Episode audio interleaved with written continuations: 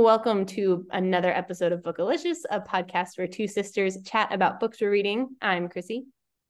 And I'm Candace.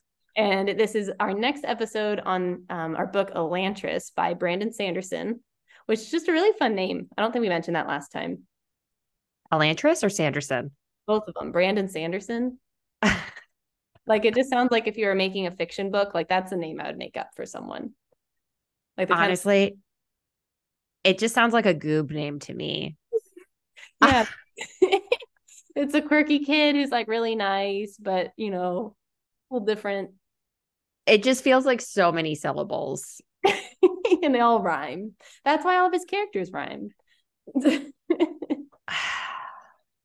more I was going through this, I was like, all of these people are like the same and they all sound the same. I think before we go into this episode, maybe we could just do a quick recap of what we did last time, like what we read last time. Maybe kind of review some of our key players again. I like it. Okay, do you want to start? Um, why don't you give the quick summary and then I can go over the key players. Okay, yeah, that's a good idea. Okay, so quick summary is we're in Elantris. Um, main one of the main characters, Raoden, he woke up one morning, he's a prince, and now he's been banished to Elantris. Um, and he has to find his way in this new world. He's now dead.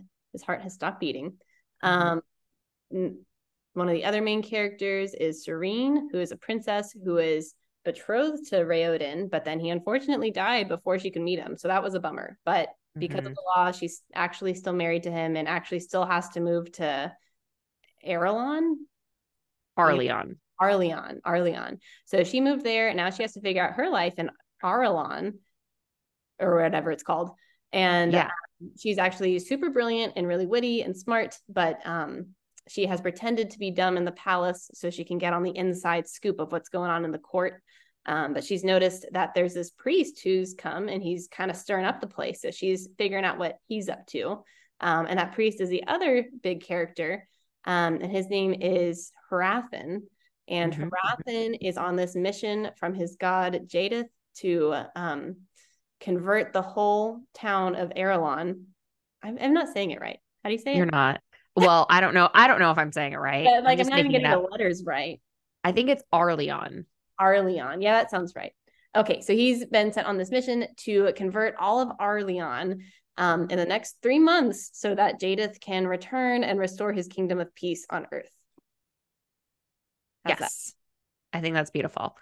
Um, so just to go over the key players from last time, just like Chrissy said, our three biggest players where we actually read from their perspective is Raoden, the prince, Sarene, the princess who was betrothed to him, and then Hrathen. And then within that, we have a couple sub characters. So Sarene has this little fairy sidekick named Ashe, and he's super smart and he's lived 100 years, 100 million years, and he knows a lot of things.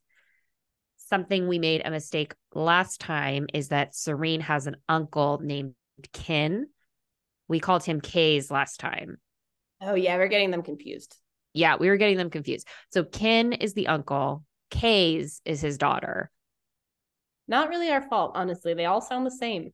Yes, not to be confused with the city that Sarene lives in, which is called K. Yeah. This episode was brought to you by the letter K. is the name of everything in the city. Yes, brought to you by the letter K. so we have Uncle Kin, and then so since Sarene's princess, Kin is the brother to the king from Sarene's um, home country. Kin has a wife named Daora. He Daora has two sons from a previous marriage, Aiden and Lukel. Lukel just got married to someone named Jalla. And then Kin and Daora have two kids, Kays and this other one. He's really not important, but I think his name also starts with a K. Wait, he doesn't come up later and like save the whole town? I thought he was going to be the secret weapon that saves everybody. I think you were talking about Aiden, the one who's like mentally Yeah. Like not smart. That's Aiden. That's who you're talking about? No. Oh. No. Aiden is Aiden is not Kin's um blood son. It's his um adopted son. Oh, okay. And so Aiden has autism or some some type of, you know, impediment like that. Right. Okay. But- so there's still a chance he could come back and save the whole town. That is yeah, that could still happen. Um, but Kin and Daora, they have two kids together and they're kind of like they call them like twins, kind of. They're not, but they're kind of are. And you have Kays, who's the girl, and then you have the other guy, and I didn't even bother putting down his name because he's so minor. Um, okay. So we have Sarene, we have Ashe, we have Kin and his family. Then we have the king, I I Aiden, Iadon. Aedon? A- yeah. I think I've been saying it something like that. Iadon. So you have the king Iadon. That is Raoden's dad. Um, so And that's pretty much it for there. Yep. Then in Elantris, where Raoden is currently living, which is just a cesspit, we have Raoden, his sidekick Galladon, who's been living in Elantris and is kind of showing Raoden around. Um, it's pretty much it for there. And then on Hrathen's side, so he's from a far off country called Fjorden, and he's coming there to take over the town, like Chrissy said. So you have Hrathen. He is a high level religious leader called a gyorn. And he has a sidekick named Dilaf, who is a very hateful, mean person who really hates Elantris.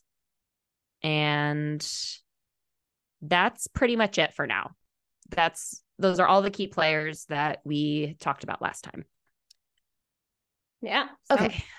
So the last chapter we left off on what was going on there? I honestly kind of forgot. I should have thought about this before I asked. Uh, no, that's great. Um, are you talking about chapter eight? Yeah, so chapter eight. Or maybe I guess we could talk about where we pick up on. That also. So in chapter eight, just to give you a quick summary on that, that was from Sarene's perspective. And she was in the court, and there's this peasant, and he's brought to Iadon. And Iadon's basically like the peasant, he had run away, and then he got captured by someone else and became the new person's peasant, and then started a family there. So Iadon was like, the peasant man should go back to the original owner because that's his property. But the kids, since they were born on the new plantation, should go live there. And he decided that was the optimal solution, which Chrissy and I are laughing at because that is probably the worst solution. So Well, like the Adon or however. Yeah. I think it's like iodine. Adon. Yeah, it is like iodine. Okay. So that's how I'm saying it. Iodine. Adon. Um so then then that's pretty much it. So Sarene's just really she's really unimpressed with Iodon. And that's basically where we left off. So in chapter 9, the one we're going to start with today, this is from Hrathen's perspective. Right. Okay. And so he's having this meeting. He's trying to. So he recently tried to have like this big spiel on the wall of Elantris and was like, "Look, everyone, we I don't know, we don't like the Elantrians. We need to band together, serve Jaddeth, something like Mhm. that." And then Princess um Sarene, Sarene. yeah, and she like totally took down his argument and it was like awesome power move. But then he's like, but little does she know that did nothing because those were just mere peasants. And what I really want to convert is these powerful people. So- so chapter nine opens up and he's having this meeting with all these powerful people. And he's like, all right, now these are the people I really need to convince. Um, Yes. we meet a few important people here. One of them is Tel Duke Telrii. Mm-hmm. Um, and let's think. What what are some other big ideas from here? I wrote down some quotes that stuck out stuck out to me.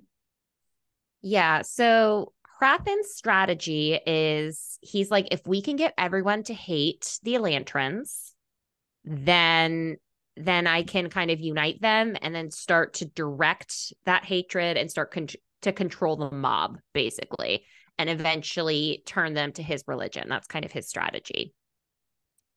Um, so with Telrii, he is the first nobleman that Hrathen is like, if I can flip this guy, I think he's influential enough to where I can start flipping other noble people. And once he gets enough of the nobility on his side, then he thinks he can put enough pressure on the government to dethrone King Iadon and then convert everyone to his religion, which would save the town.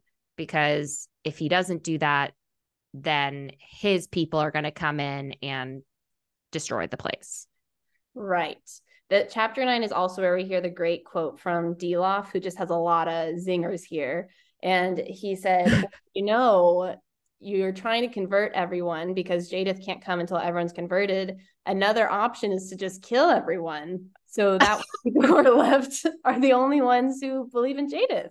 And he was like, shoot, you're right. But he he doesn't really want Dilaf to be right for lots of reasons. but Dilaf just has he's got a rage in him. Dilaf has a lot of hatred. And the interesting thing about Dilaf is that he's from that country, that town. That's his home. Yeah. Yeah. Oh, there was one line. Okay, this is kind of at the end of the chapter. So maybe we don't want to skip here, but I felt like there was there's a few lines in his whole speech where I was like, this is hilarious. Um, one of them was he okay, so he's trying to persuade all the people, and one of them is Edon, and Edon mm-hmm. is like a young nobleman, and he was like, Why should we believe you? And then Hrathen says something, and then Edon was like, Oh, okay. And then Hrathen was like, oh, it's too easy. Like he's not important. and then the line says something like, ignoring Edon, he judged the others. it's like, that's great. and then there is something at the end where oh, oh, Hrathen finishes his whole thing. He's like, all right, guys, have a good day. I hope you enjoyed this. And then Dilaf, he says, he says, remember Elantris, Dilaf hissed from beside Hrathen. Do not forget the well of desecration that pollutes our land. They sleep and they wait, clever as always. They wait to capture you, all of you, and drag you into their embrace. You must cleanse the world of them before they cleanse it of you.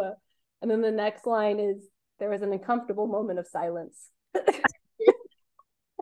I just felt like that was a phrase that I need to bring into my regular repertoire. there was an uncomfortable moment of silence. Oh, I thought you meant the first one. I was like, oh, I don't know how you're going to fit that in anywhere. no, uncomfortable moment of silence. Oh my God. Dilaf, how I imagine him is like everyone's normal and they're having a normal conversation. And then there's this like small man in the corner, and everything he says is just like this hateful, horrible like speeches. And everyone's just like, okay, anyway. everyone's like, yeah, everyone's like, don't give him a weapon. He's not well. oh my gosh. But he comes up later and people are like, yeah, okay, Dilaf. You have a good point. We're like, what? I know. I know. Um Dilaf, he I think he has some charisma that maybe we can't see because we're only reading it. Some hidden charm. That is yes. Just- but basically, what's happening here is that Hrathen knows that he can't convince the nobility to believe his religion because they actually want to believe it. They'll only say that they believe it if they get guaranteed money or wealth or something like that. Um, mm-hmm. Yeah. One of the quotes I wrote down was uh, he said something like, so long as the people, he's trying to like band them together against Elantris. He says, and they're like, the Elantrians don't have power. And he said, well, as long as they have a physical reminder of Elantris's might, then um, they will fear. And as long as they fear something more than they fear their king, none of you will have any power. And that kind of, I think, goes along with that point. But also, it reminded me of a line from The Office when Michael Scott is like, do I want to be feared or do I want to be loved? He goes, I want them to fear how much they love me. and it was like, do you guys want to be feared or do you want to be loved? Or is it better to be feared or better to be loved? I want them to fear how much they love him. I feel like that's something Hrathen would say with sincerity. I think you're right. like he, yeah, he kind of seems like because everything he's doing in his mind, he's doing for these people because he's trying to save them. And if he has to like stomp on a few skulls on the way, he's like, that's fine because it's for like, quote, quote unquote, the greater good type of thing. Right. Yeah. He seems like very convinced. He's like, I'm actually on a really good mission here. This is my life's purpose. This is the greatest good. Yes.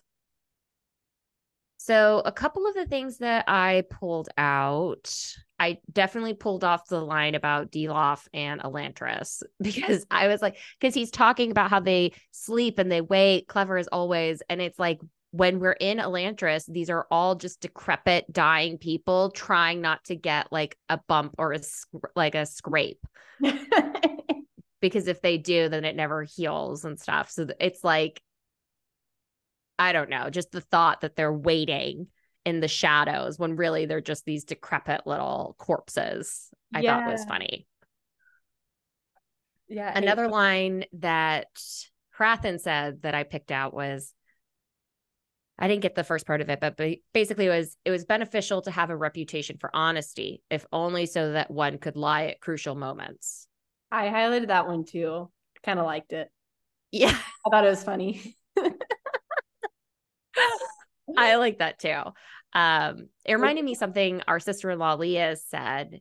She told me a long time ago where she's like, you kind of only have so much influence on people. And every time you exert your influence, you kind of lose a little bit of it.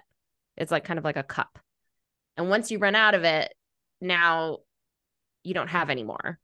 So kind of like with a lie, if you only lie a little bit, people will believe you. But once you lie too many times, they get on to you and they're like, I can't believe this person anymore. I don't know. Interesting. Interesting. Mm-hmm. Um, that was pretty much it. All that I had for here. The only other part is that when they were talking about how the most desirable and lucrative governmental positions always fell to those who were diligent in their worship of Jaddeth or Hrathen's um, religion.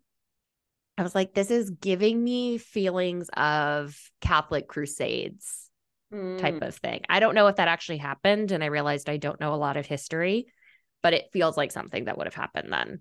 It definitely felt like I, I feel like throughout all this, it feels like he's pulling on some things that, you know, we've seen in like Christianity. And like you mentioned last time, he's Mormon, right? Mm-hmm. And so mm-hmm. that's like maybe a big part of his life. Um, and I think that, I mean, it's true even in our government today of like, have we ever had a president who wasn't Christian? And we had, was it JFK was Catholic and that was a big thing? I'm like, whoa, he's Catholic and Biden's Catholic, mm-hmm. which I mean, I don't think that really came up much. So I mean, times are kind of not anymore. Yeah, times have changed. times have changed. But I mean, it's still kind of true of like, and people would align, maybe would align themselves with that religion, even if it's really not that important to them, because it's like just the thought that I am part of this will help me. Mm-hmm. So yeah, I, I I think that's a good point. And the other thing too with all of these religions that are in this book is basically all they're arguing about is how you should have unity amongst your people. So it it makes sense where it's kind of like if you have unity in like our religion and stuff that creates positive things for you. Right. So that makes sense. Um Oh, the other thing that I put is that I highlighted at the heart of every nobleman was an incurable insecurity. Oh, yeah. And I feel like when I see people who have lots of money and they have all these things and they should feel really good about it, at the end of the day, these are like the most insecure people that I've ever met almost every time. And you're just like, Oh my God. So I, I just felt like that was a very poignant comment from Sanderson. Yeah, I thought so too. Um, and I think that also kind of explains later um, when we see like noblemen talking about like peasants and stuff and like always putting someone down we're like that's also mm-hmm. kind of part of it of like you can't have power unless there's mm-hmm. someone underneath you and so you need to keep the person underneath you so that you still have power mm-hmm. so yeah. yeah think that's an interesting thing that i thought came up a lot in these few chapters of um like society and if you were to make a society how would you make it um mm-hmm. I thought it was interesting because in each of the characters' perspectives, like we see a different part of the cycle of a society. Mm-hmm. And so we mm-hmm. see like Hrathen, and he's trying to tear down a society in a sense, mm. kind of bring on this new one. Um, but then we see Raoden in Elantris, and he's kind of starting to build his own society. And like, what choices does he make? Um, and then Sarene is trying to come in on this society that's already going on and trying to like save it in the middle of it. Oh my god, I love that. Yeah, I like. Yeah, I thought that was really interesting. Oh my god, smarty pants! I never thought of it like that. I mm-hmm. love that. Yeah, I felt like this whole book. I think maybe with having the three different perspectives, it kind of feels like a cycle, and it's like the cycle. Yeah, you know. So I think that also kind of contributes to it. mm-hmm. Yeah, I think that's great. Um, the only other comment that I had, I keep saying that, and then I keep saying more. Um, but this really is the last one. Is when Hrathen was thinking about Sarene and how she derailed his hate speech on the Elantris wall is he said, like any of his kind, he had an unquestioned prejudice when it came to Teoish people. And I'm imagining he probably has an additional prejudice against women if he's anything like King Iadon.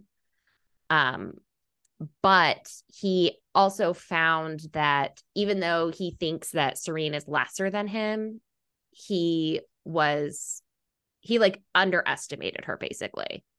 And I think there's a lot of this theme throughout the book where you have people who think that they're better than others and then they underestimate people because they're like they're not as smart, they're not they're this, they're that and then those people end up one upping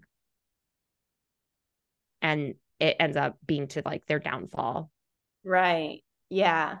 Yeah. I feel like that comes up. And we maybe talked about this last time. Also, I was, I was thinking of this line. I was like, did we talk about that? Or was this something from Ted Lasso? And I think it's from Ted Lasso.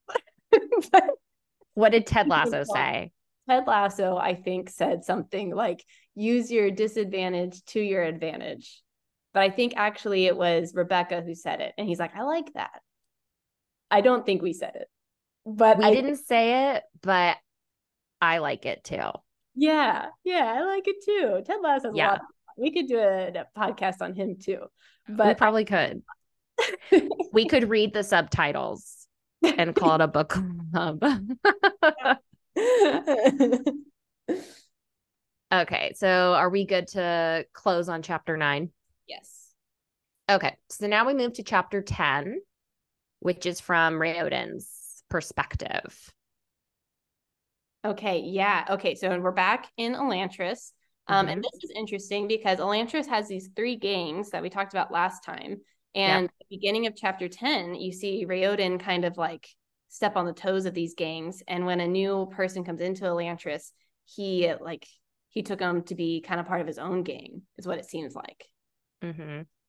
I highlighted a few things. One was a quote, and I didn't write what page it's on, but it said um, it's about the peasantry again. And yes, the peasants.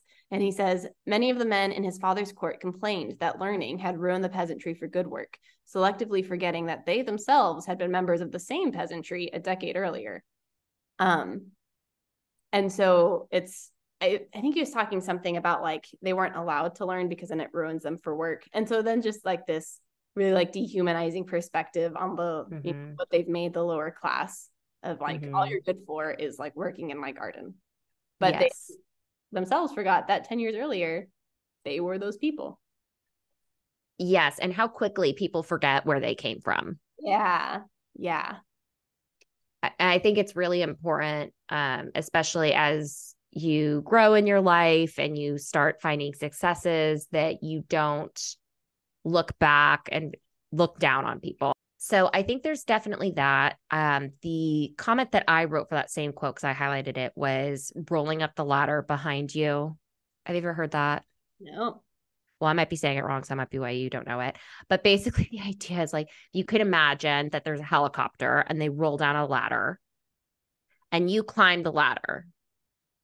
And you have two options. You can reach your hand out and help the next person get onto the ladder, or you can roll the ladder up behind you and prevent anyone else from getting onto the helicopter. Mm-hmm. And I think very often people roll up the ladder behind them because they're like, oh, we it's good now, but if we let anyone else in, the helicopter's gonna not be able to take off anymore or something. Yeah. Yeah, I think that goes back to the um how do they phrase it? The nobleman has a deep insecurity or something. Yes. Right. Mm-hmm. And so if everyone's on the plane, then everyone's on the same level. So exactly the first one there, then you gotta roll up the ladder. So no yeah. Else Exactly. So I thought that was a really good quote. Um, I thought Raoden's like retort back to that thinking though is that people well, I don't even know if this is a retort to that, but I liked what he said where people do a better job when they assume they're important and that you need like a sense of purpose. Mm-hmm. And that if you can give people hope and a purpose, then their lives will improve. Yeah. Okay. So now that I'm reading through my lines, my notes for this more, I'm realizing I really like this chapter because if we're like thinking back to like the society thing, Raoden's like mm-hmm. starting his own society. And I thought it was interesting because Hrathen, when he's trying to get all the noblemen together, he's like using fear and like a common hatred to unite mm-hmm. them, kind of like playing on their insecurities and saying, like, we all need to band together, blah, blah, blah. And um, what um, Raoden does here is he he also kind of plays on their fears a little bit because he's mm-hmm. like, you're gonna die if you go to the games, but he's not really entirely wrong. But anyway, yeah. But after that, he's like really he's empowering people and like is kind of mm-hmm. back their like dignity um mm-hmm. and like giving them a sense of purpose. Um, but I thought that was that was one of the lines I wrote down too was that um Raoden said the city needs a sense of purpose. And Galladon says, but we're dead. What can we do besides suffer? And Raoden mm-hmm. says, that's exactly the problem. Everyone's convinced that their lives are over just because their hearts stop beating. Um, but I thought was just such a good line that like even if you are in such a place where it would be really easy to just like suffer and just kind of mm-hmm. sit in that suffering and who would have more reason to do that than the Elantrians. But mm is seeing past that and saying, like, no, actually, we can still have a sense of purpose and we can still have hope here. Mm-hmm. Yeah, I really like that too. So, one of the things that I wrote down is that Raoden's new like headquarters that he's setting up in Elantris is a Korathi church. Yeah, I thought that was interesting because I, well, did that make you think of anything? I don't want to say. Oh, okay, okay. So here's what it made me think of, and maybe this is what'll happen, which is why mm-hmm, I don't mm-hmm, know. Mm-hmm. I don't know. Um, okay, so I thought that was interesting because it made me think of like this was Elantris where people became gods, and now maybe mm-hmm. seeing the reverse happen where the Elantrians are like really decrepit right now, but they're going to become gods again or mm. like I don't know, but it's in a church that seems significant. Yeah. Okay. Well, we'll just keep we'll keep our eyes and ears pricked that they're in a church. But I did think that that was interesting because it it seems like this religion is a very very big theme throughout the book. Right. Yeah the last note that I had on this is Galladon, so his sidekick to Raoden. He says, No wonder you're so frustrating. I've spent my entire life trying to avoid royalty, and here I end up with you, burning Doloken. And so my comment to that is that Galladon had his own prejudice against royalty. But when he knows the person first, Raoden, he really likes him and he doesn't have that prejudice. Mm-hmm. So just the idea that when you see people as just normal people and you drop that prejudice, you surprise yourself yeah. or they surprise you. Yeah, I like that. I hadn't thought about that. But I mean, Elantris is a good place for that because everyone's on the same level in Elantris. Yeah. yes. So no big updates here other than Raoden now has three new recruits in his club. That's right. basically what I wrote down. Did you um, have any other thoughts? Yeah, I had written down a few other things. One of them was um so we hear a little bit of Galladon's backstory, which is exciting. Oh I yeah. I think he just seems just seems like a wise old man. Mm-hmm. Like you'd want on your team. Um, and he says that he was a farmer, but Raoden and I had this feeling too. Doesn't think that's the whole whole backstory. Mm-hmm. So I was kind of bummed that we didn't really hear more of Galladon's backstory because I feel like I want to learn more about him. So, what do you think his backstory is? I don't know. I don't know. Maybe he was um an Elantrian, like with all the powers. Mm-hmm. He's kind of, I don't know. Maybe he was part of that whole thing. I kind of forget like if they were all destroyed or what, but maybe he was mm-hmm. something there. I really don't know. I don't know, but I want to know. Well, all we do know about Galladon at this point is that he claims he's a farmer. Raoden made a comment in the first chapter that you meet him that he seemed a lot more familiar with the city than have only been there for the three or four months that he said that he had been living in the city. Right. And now we know that he hates royalty. So those are really the only things that we know. That would all be fitting for an Elantrian. Live there and then the royalty, you know. Mm-hmm. I think I think we're onto something. Yeah. I think so. Any other thoughts for chapter 10? Uh, well, okay. One last thought on Raoden and his like, come on, guys, we can have a sense of purpose again. Was I mm-hmm. thought it mm-hmm. sounded um kind of like a very like American pull yourself up by your bootstraps thing, which I was like, I don't know how I feel about this entirely. Because on the one hand, I'm like, yeah, find your sense of purpose, have hope. But on the other hand, I'm like, but also you're in so much suffering.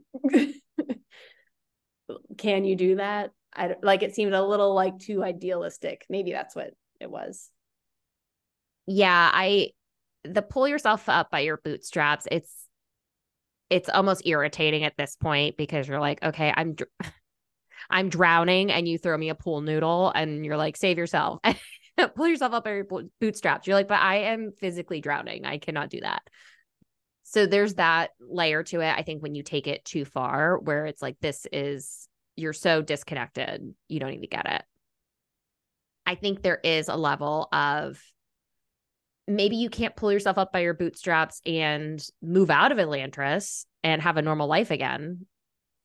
But maybe we could pull ourselves up a little bit so that we're not like animals. Right. Yeah, I think that's a good point. Yeah. Right. And it's coming from someone who's in Elantris. So he's very connected. And I, I now that you say it, I think that's the key thing with the pull yourself up by your bootstraps is like it's easy for you to say when you are safely on land and I'm drowning and you throw me the pool noodle. If you're also in the pool and you're like, just like tread your just tread water, tread water, like we can do it. It has a different vibe to it. It's true. Yeah, it's a good point. Mm-hmm. All right. Do we have time for chapter 11? I, yeah, I think so. Before we start chapter 11, though, I want to just introduce the characters because we, Sarene's chapters are very complicated because there's so many political groups. Yeah. So this is only Sarene with the men, right?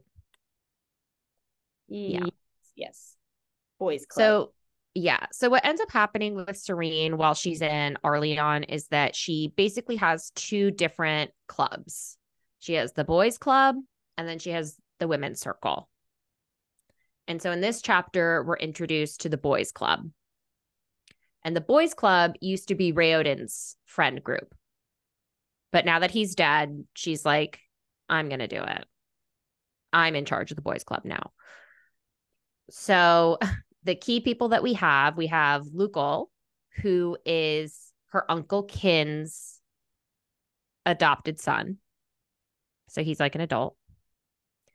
We have Count Eon, uh, and his name is Eondel. And you can just remember his name because he's Count Eon Plantation and it's Ian Dell, which is like of Eon. I thought there were two separate characters. Mm-mm. I know, I know that it's how how they do it is like confusing. So then we have Shuden, and he's Jindonese, and how he's described is someone who I would think is someone who has like Asian features but darker skin. And if you remember, Sanderson spent a lot of time in, I think it was South Korea.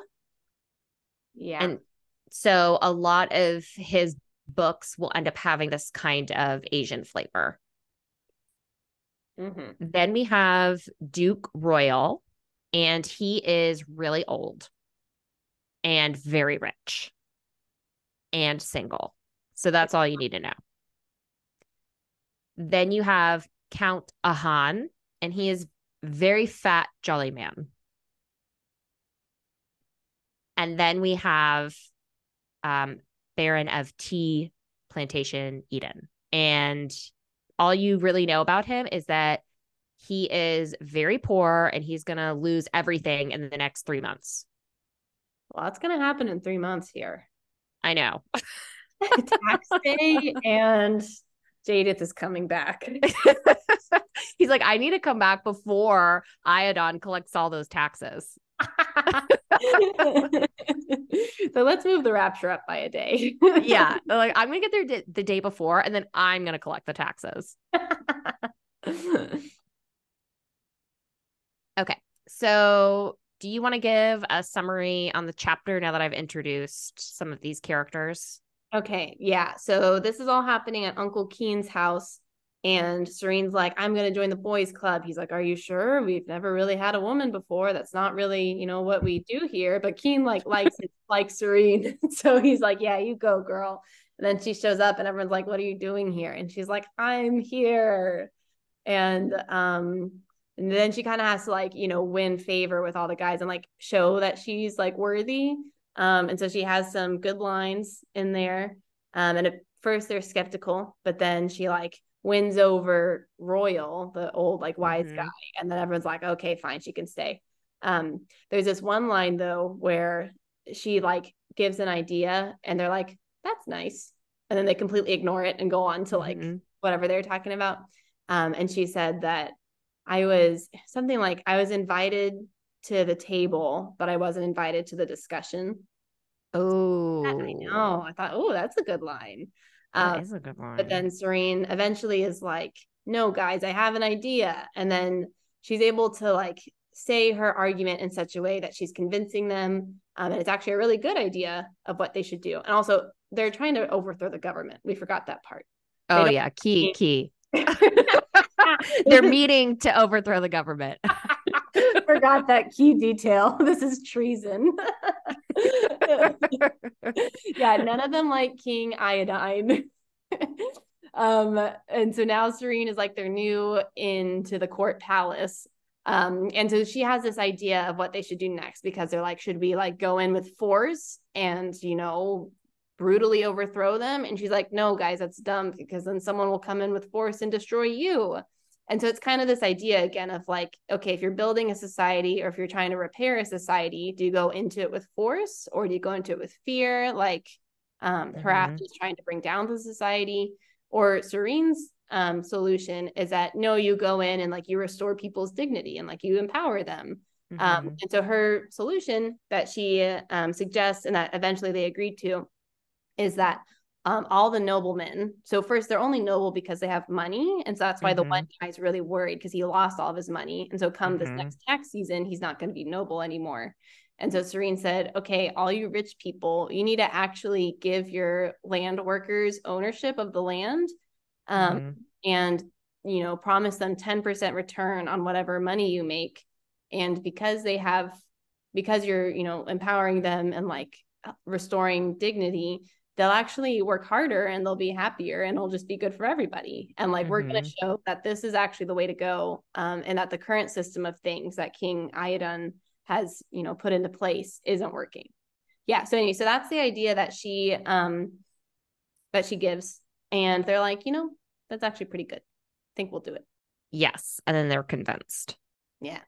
Yeah. Any other key things or notes you had there? I had a few things. What do you think about Sarene in this time? Do you think this is realistic or do you think she just kind of seems too perfect? Um, she's growing on me more. She's still I I like her more. Um, oh, there's one part here. This was a line I wrote down where I was like, mm, um, because when she's like trying to like win them over or whatever, um, one of her reasons that she gives is like, well, I'm married to Raoden now, and so mm-hmm. I'm ready to be here. And she goes, I never knew my husband. At least let me share in his dream. And then um, it says, Roial watches her, measuring her sincerity. He's not to be fooled by mock sentimentality. Eventually, he nods and says, I have no problem with her staying. And so that's like the way she's stayed in. But when she said that, I was like, she's definitely not sincere. like it sounded so fake. I was like, how'd you fall for this Roial? I, I, I wrote the same thing. I was like, I was reading this. I'm like, that is so corny. This is totally fake. I was like, you don't even know this guy. You've been talking about how you don't know. I mean, they wrote a few letters and stuff, and it's like, but that's it. So yeah, which it does sound like she's like as she's learning more about him, she's like, you know, actually, maybe really cool, and we would have gone along. And so I could see some of that, but I was like, mm-hmm. too much. So okay, so I noted the same thing. One of my questions that came up in your summary so they were so Sarene's like, oh, if you give everyone 10% ownership, then everyone's going to be happy. And one of the things that she says is prosperity need not be limited to a small percentage of the population. I was like, okay, that sounds nice. But really, what you're saying is that you have these old, fat, rich men who I don't even know what they do. It sounds like they do nothing but go to parties. And then you have the peasants who do all the work, and you're going to give them 10% of the work that they do. I'm like, is that prosperity? It's the first step. And I guess my question is like, what does prosperity mean? Is it everyone having a minimum standard of living? Where if you give the peasants 10%, now they're, you know, have food on the table and they can save a little bit? or is it about have everyone having like an equal level of living hmm that's interesting yeah i don't know i feel like at least part of the answer is non-monetary where mm-hmm. it's like part of it is just having the dignity of like ownership and like getting paid for what you do and respect mm-hmm. things like that and that was kind of more of what i was getting from her argument um i didn't really think as much about like yeah, that's a good question of like, what does it mean for everyone to prosper financially? Maybe. Right. Yeah. So I don't know. Um, yeah, I did think it was interesting. This wasn't Sarene. This was one of the noblemen. Um, I guess I think it was like in response to our idea. Um, mm-hmm. and he mm-hmm. said times were different before the Reod, which is when Elantris fell. Um, the mm-hmm. land could survive without a peasant class. And I just thought that was interesting because it just sounds like um, a peasant class is necessary for their order of life. And it's like mm-hmm. not questioning the system that's set up. It's just like a statement of fact of how, mm-hmm. like, well, we need a peasant class to do the work because if they don't do it, who's going to do it? Which, yeah. And so Sarene is kind of like um, knocking down the assumption, I guess, that we need a peasant class. Yeah. I think that's a good point. One of the lines that I highlighted is one of the noblemen said, I found the Arelish peasantry to be a lazy, unproductive lot. The only way I can get enough work out of them is by force. And it's like, I feel like these men are the laziest men that we've been introduced to. Yeah.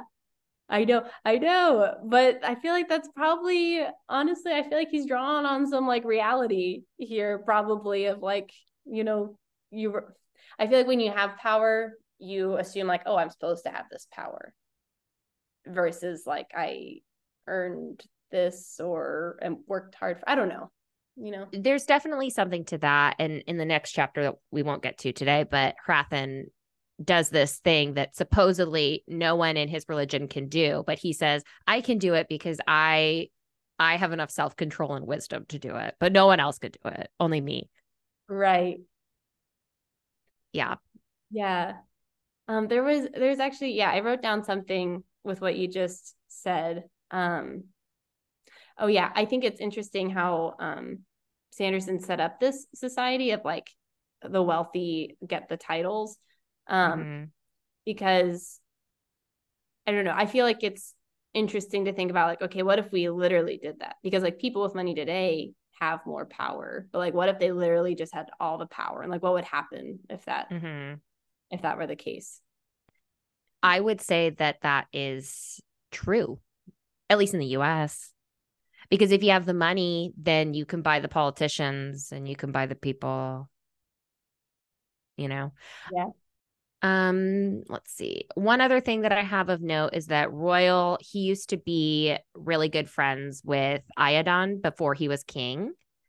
And it sounds like he was part of the dream team in coming up with this society. And now that it's been playing out for the past couple years, he's realizing like, oops. Right. And he feels bad about it. I don't know if that comes up in this chapter or later one. Yes he he does. He says that he feels um guilt about it. Right. Yeah. Something um, else i noted is roial what roial said to sarene and he says sarene you give us hope again. Raoden was our unity before. Now you will take his place. And the word unity throughout this book is very important because the reason why there's a split in any of these religions is because of how they believe you should get unity. So the parent religion says you should have unity of of mind. You should all have the same thoughts. Um, Sarene's religion says that you should have unity through love, which I think shows like a lot of like her compassion for the peasantry and like kind of motivating a lot of her ideas. And then Hrathen's religion says that you should have unity by obedience. And so that would make sense why he wants to kind of get everyone in line, even if he has to like beat you to do it. Right. Okay. But then Roial says to Sarene, You give us hope again. And she's their unity of hope. Oh. Yeah. So this is like a new kind of, I don't know, way of life. I don't know. Mm-hmm. Yeah. Like, I don't know. I don't know what to do with that now, but it's just something that I noticed. Right. Yeah, that is really I hadn't noticed that. Um hmm, there's something else you said that made me think. It was the unity of life, and then was there another part of the quote or unity of hope? Hmm. Wait, what? What do you say? Did you have a quote? Yeah, he said, "You give us hope again. Raoden was our unity before. Now you will take his place." Oh, right, right, right. Okay, yeah. So I think hope is also interesting there because that was Raoden's thing in mm-hmm. Elantris. He's like, we need mm-hmm. to give mm-hmm. these people hope because now that'll give them a purpose.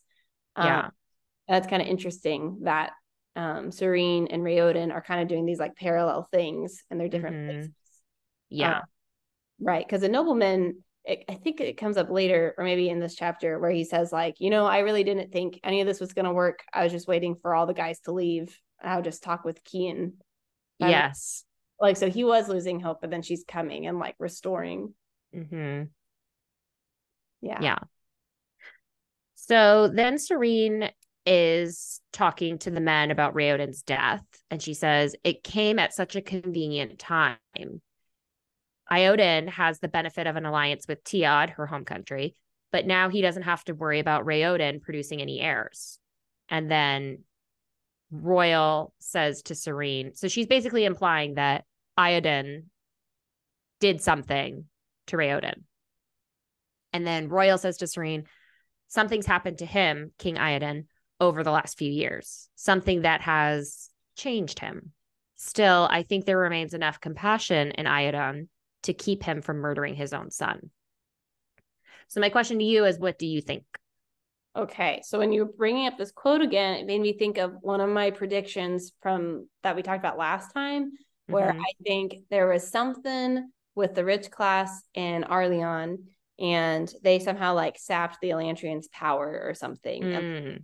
So there's like something like that there, and maybe the king uh, purposefully made his son become an Elantrian somehow. Mm-hmm. Mm-hmm. I don't mm-hmm. know. I think that could be there could be something there. I don't think it was fully an accident. Yeah. Yeah. Okay. Well, we'll keep again, that's another thing. So we have the church that we're keeping our eyes and ears open for. And now we have maybe something's happening with Iadon and him sapping the Elantrian's power. That iodine. Iodine, I know. so I think this is about where we're going to have to end this time. When we pick up, we'll wrap up chapters 13 and 14. Nice. Wait, I had one last quote. It's really short. Oh, yeah. Mm-hmm, okay. Mm-hmm. So a good a good quote to end this chapter on was the the rest of the family comes home and then uh, one of his sons, Lukel, he sighed. Uh, he has to like clean up the kitchen or something. And it goes, Lukel sighed. He sometimes wished he lived in a traditional household, one with servants, or at least women, to do such things. Uh, it just made me laugh. that made me laugh too. Um, there's, you know, I think Sanderson, he loves writing strong female characters. I think he has a lot of admiration for women. And in a lot of the books that he writes, he puts women in like a subservient role.